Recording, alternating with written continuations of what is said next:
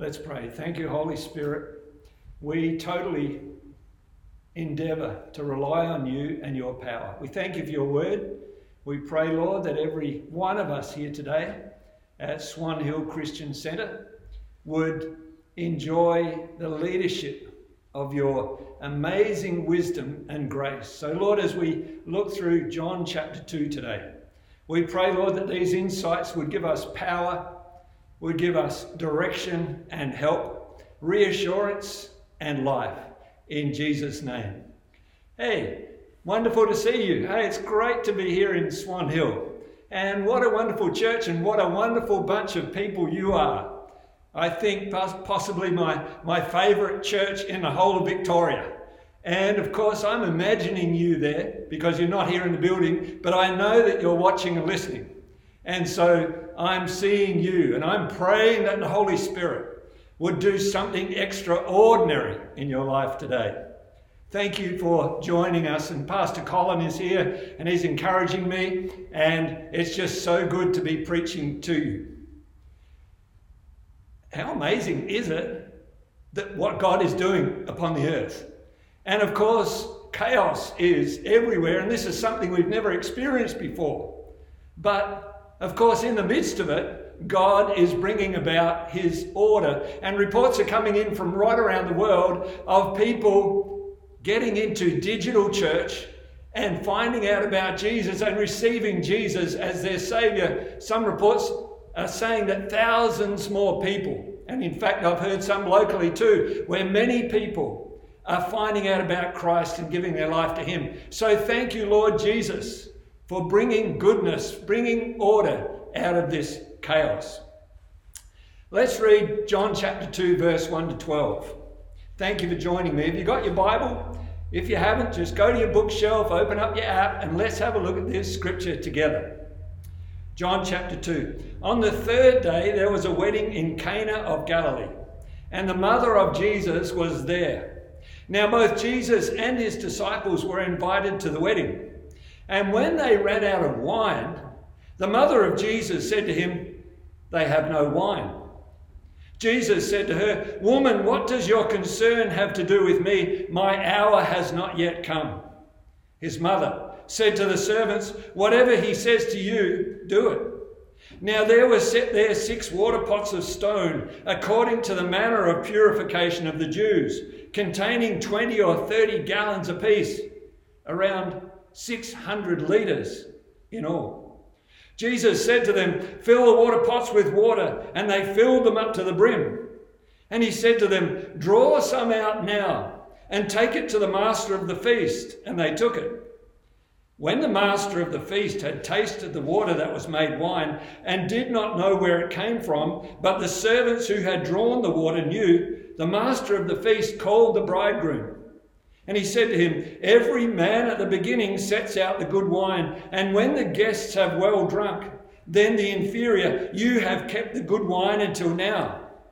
This beginning of signs Jesus did in Cana of Galilee and manifested his glory, and his disciples believed in him. After this, he went down to Capernaum. He, his mother, his brothers, and his disciples, and they did not stay there many days. Now, what's this passage of Scripture all about? Of course, it's about believing because in verse 11 it says that because of this sign the disciples believed in him. And later in John, the Bible says that Jesus' signs were particularly intended that you might believe and have life. And so that's a fundamental truth. But there's so much more in this passage, and I, I hope that the Holy Spirit will, will bring these things to light as we, as we travel through it. This passage is not just a great truth about a wedding, but many other truths are buried in it. It's also about prediction and anticipation. It's about Jesus' intervention in a wedding. He was there at just the right time to bring about a miracle that would secure the happiness of the couple. But in this as well, there's a wonderful picture of a much broader truth. that Jesus was not too far away going to start preparing a bride of his own, the church. And so he would go to the cross and he would die and be buried and rise again and then start to build this beautiful bride. And in the end of time, of course, we know that there's going to be a marriage supper of the Lamb when all of these believers will be gathered together to celebrate what Jesus has done and give glory to God. There's everything else in between in this passage. There's the cross, the resurrection, there's a picture of the new covenant, there's the calling of the church, and there's a pouring out of the Holy Spirit. Primarily, I believe, this passage is about order and chaos. In fact, the conflict between order and chaos is at the very heart of existence. Order is washing the dishes instead of letting them pile up for a few weeks. Order is mowing the lawn instead of letting your lawn just grow ragged and be full of car parts. Order is tidying up your room, especially without being asked, instead of throwing all your clothes on the floor. Order is budgeting your money. It's faithfulness in marriage. It's rule of law.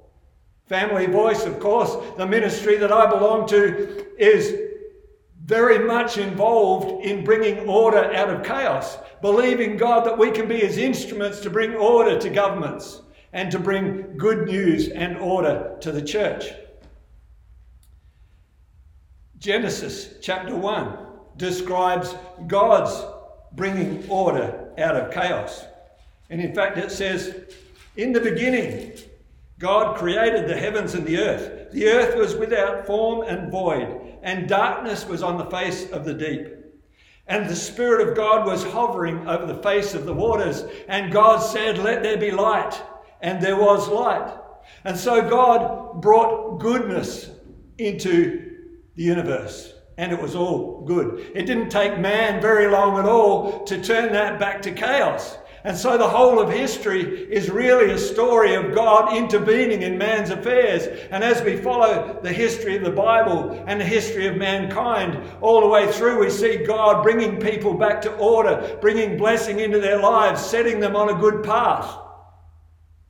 And then man selfishly moving away and allowing disorder to come back into his life. We recognize that, of course, there's conflict between order and chaos when we pray, Our Father in heaven, hallowed be thy name, thy kingdom come, thy will be done, on earth as it is in heaven. Order out of chaos, his kingdom out of chaos.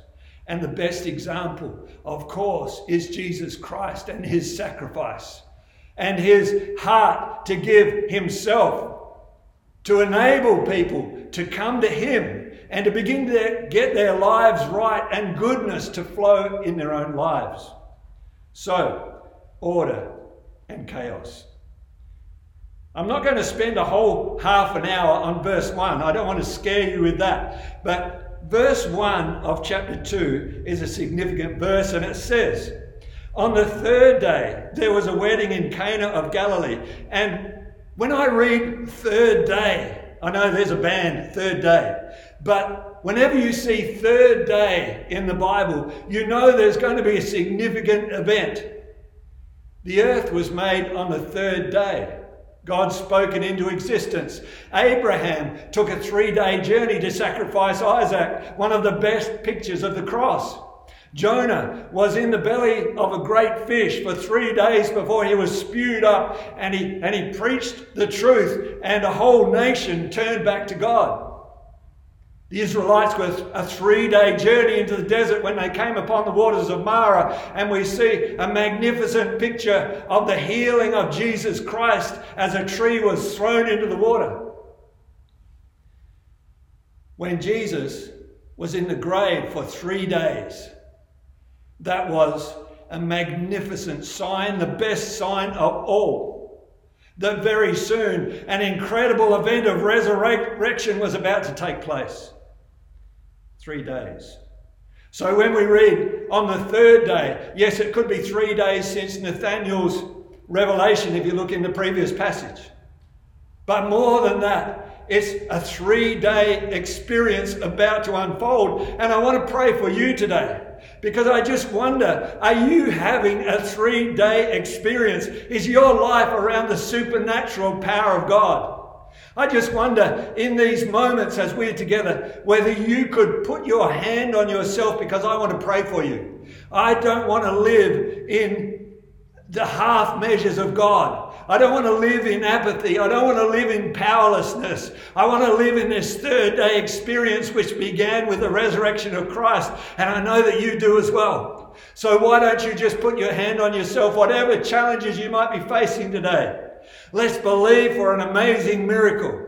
Father, in Jesus' name, for all these lovely people, these magnificent lives, Jesus, that you have intended today to bring your power into, into these families, Lord, that are with us today, that have joined together with us. I pray, Lord, that your supernatural power would move like never before. I pray you would awaken a life and a joy and a fruitfulness that has not been seen in this body, in this family, in this life for a long time. I pray, Lord, there would be something happening today which would take us all into a more powerful existence in the life of our Lord Jesus Christ. Touch these lives, Father, in Jesus' name.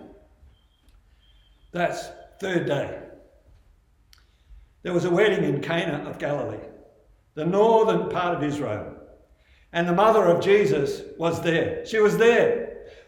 The mother of Jesus, Mary, was there. She wasn't invited so much as there. And we can see straight away that she's there to serve. She's there to be part of the, the whole wedding work team. And so uh, we know that this is a family affair. The commentaries agree that this is most likely the wedding of a family member of Jesus himself quite likely his sister. And so Mary was there, of course, to help. And we go straight into, well, we, we see in verse 2 now both Jesus and his disciples were invited to the wedding. There were five with Jesus, four disciples that he had appointed already, and one disciple of John. So six in his party. And they were invited, giving further credibility to this being a family affair. And then we see the Bible goes straight into the main event. It says in verse 3 And when they ran out of wine, the mother of Jesus said to him, They have no wine. Why would running out of wine be such a, major event? Well, in those days, in this seven day feast, running out of wine could have been cataclysmic. It could have meant disaster, humiliation, a chaotic future for this lovely young couple. It could have meant disorder, an angry husband, a crying wife, guests leaving instead of joy, celebration, and peace. It could have meant on the wedding night, a furious, selfish husband taking what is his right from his fearful virgin bride instead of a loving, gentle, caring husband serving his princess, his queen. And so we have potential for chaos and Jesus in the midst. I wonder, is there potential chaos in your life? Have you been veering towards a chaotic event? Perhaps Jesus will bring you back today. And Jesus said to his mother, Woman, what does your concern have to do with me? My hour has not yet come. Literally, Mum, don't be anxious. It's not quite the time. And we know that with Jesus, there's always a perfect time. This has so much symbolism in it because we can picture the guests and they've all got a, a cup that's got wine in the cup. It hasn't run out yet. The time has not yet come. There is a perfect time for Jesus to bring about his miracle, and they're still full of joy. They're still celebrating. The happy couple are still being honored and praised. But it's about to run out. And we're going to start to look at some other pictures, like the picture of works moving into a time of grace. But the time had not yet run out. And when Jesus goes to the cross, it has to be a perfect time. It has to be when this season, when this dispensation, when this covenant of works and people being measured by their works when that has completely run out. And then Jesus will go to the cross and he'll die and he'll be resurrected and he'll usher in this time when people will no longer be measured by works, but they'll be measured not by what they have done, by what Jesus has done. And in your life, there has to be a perfect time. And Jesus was just waiting for the perfect time at this wedding, but He's waiting for a perfect time in your life as well to bring His kingdom, to bring goodness, to bring healing, to bring deliverance, to bring a way through. And perhaps He'll do it today.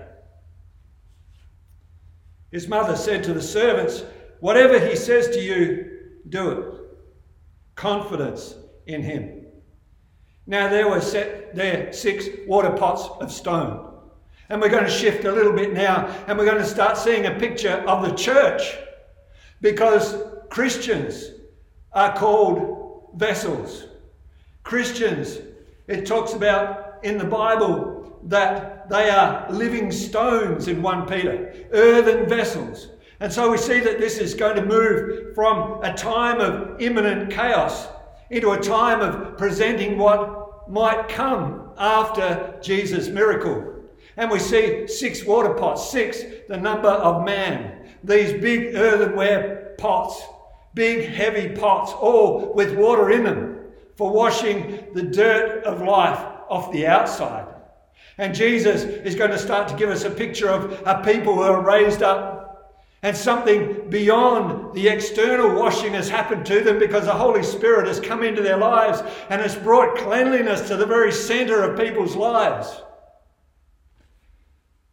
And so we see these heavy pots being the answer to the chaos in this situation. And of course, the heavy pots of Christians, the open pots, the pots that are full Christians' pots are the very answer on behalf of Christ for the world. And they contained 20 or 30 gallons apiece. And Jesus said to them, Fill the water pots with water. And they filled them up to the brim. And I love this filled to the brim thing. We love the Holy Spirit here, don't we, at Swan Hill Christian Centre? We love Him. We love Him as one of the members of the Trinity, and we're not afraid of inviting Him and His power into our lives.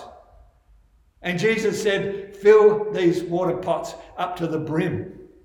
Are you filled to the brim with Jesus? I hope that I am. I think of when I go through life, when I talk to my family, when I'm when I'm with other people, which of course we're not much at the moment, but when we are, in our homes? Are we full of Jesus? If we happen to slop something out of our water pot, what is it that we're, we're slopping? What's falling out of our lives? Is it goodness? Is it encouragement? Is it life? Is it something of Jesus Christ because we're so full of Him? When we tilt one way or tilt the other, I hope that it's something that just helps people and builds people up and Jesus filled these pots to the brim. I want to be filled to the brim with Jesus. I don't know about you. And that's something that we can pray for in a very short time. And he said to them, and here we, we get to this incredible actual miracle happening at the wedding. He said to them, Draw some out now and take it to the master of the feast. And they took it.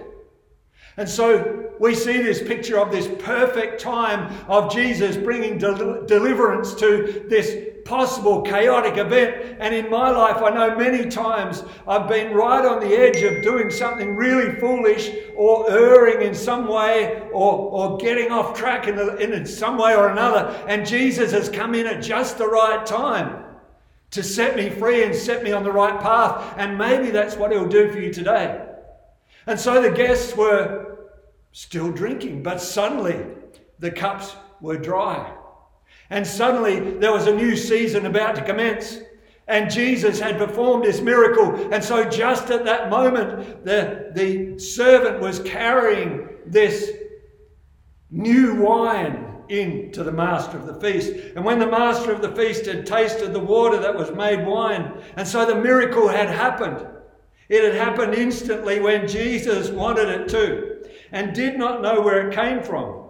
But the servants who had drawn the water knew the master of the feast called the bridegroom, and he said, Every man at the beginning sets out the good wine, and when the guests have well drunk, then the inferior, you have kept the good wine until now. Do you know that Jesus kept the good wine of his spirit until these last days? And Jesus longs to you be, for you to be filled with this power of the Holy Spirit in these last days for his glory. The good wine is here today. The good wine, the miraculous work of Jesus Christ in filling your life with goodness, in filling your life with power, is here today. The time has come. The old way of living is gone. And from this moment, we can expect to be walking, walking in a new miraculous power that we've never known before. Jesus brought incredible deliverance to his sister's wedding. At a moment that could have been chaos for this young couple,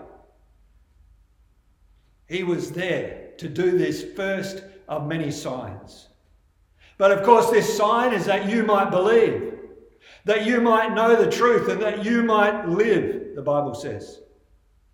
And more than that, perhaps, it's that Jesus longs for you with an incredible heart of love. And he sees the needs that you have. And he wants to come into your life today. He wants to do a miraculous event in your life. He wants to bring the good wine into your life. He wants to bring order out of the chaos of your life. So, whatever you are like with Christ today, there is an opportunity for you to receive Him.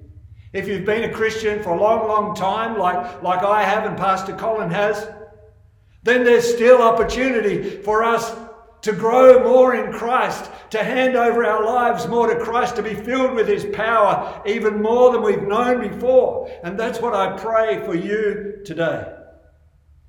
Wherever you are, whatever your circumstances, whatever fears you might have, or whatever challenges that are before you, I want you to know that Jesus Christ can touch your heart, touch your life, touch your circumstances with his power today. Let's pray. Father, in Jesus' name, as your wonderful people are gathered, Lord, I know that you long to touch me, Pastor Colin, all of these really great, awesome, faithful people. And even those, Lord, that are hearing your words in a way that they've never heard them before. People that have been touched by the Holy Spirit, not by my, my excellence in any way whatsoever, but Lord, people who are receiving you, people that are ready to know Jesus Christ. Lord, will you touch them today? Will you answer the cry of their heart, the cry of my heart, the cry of Colin's heart, and set us on a journey, Lord, which is more powerful, joyful, fulfilling, and fruitful than we have ever known before. Amen.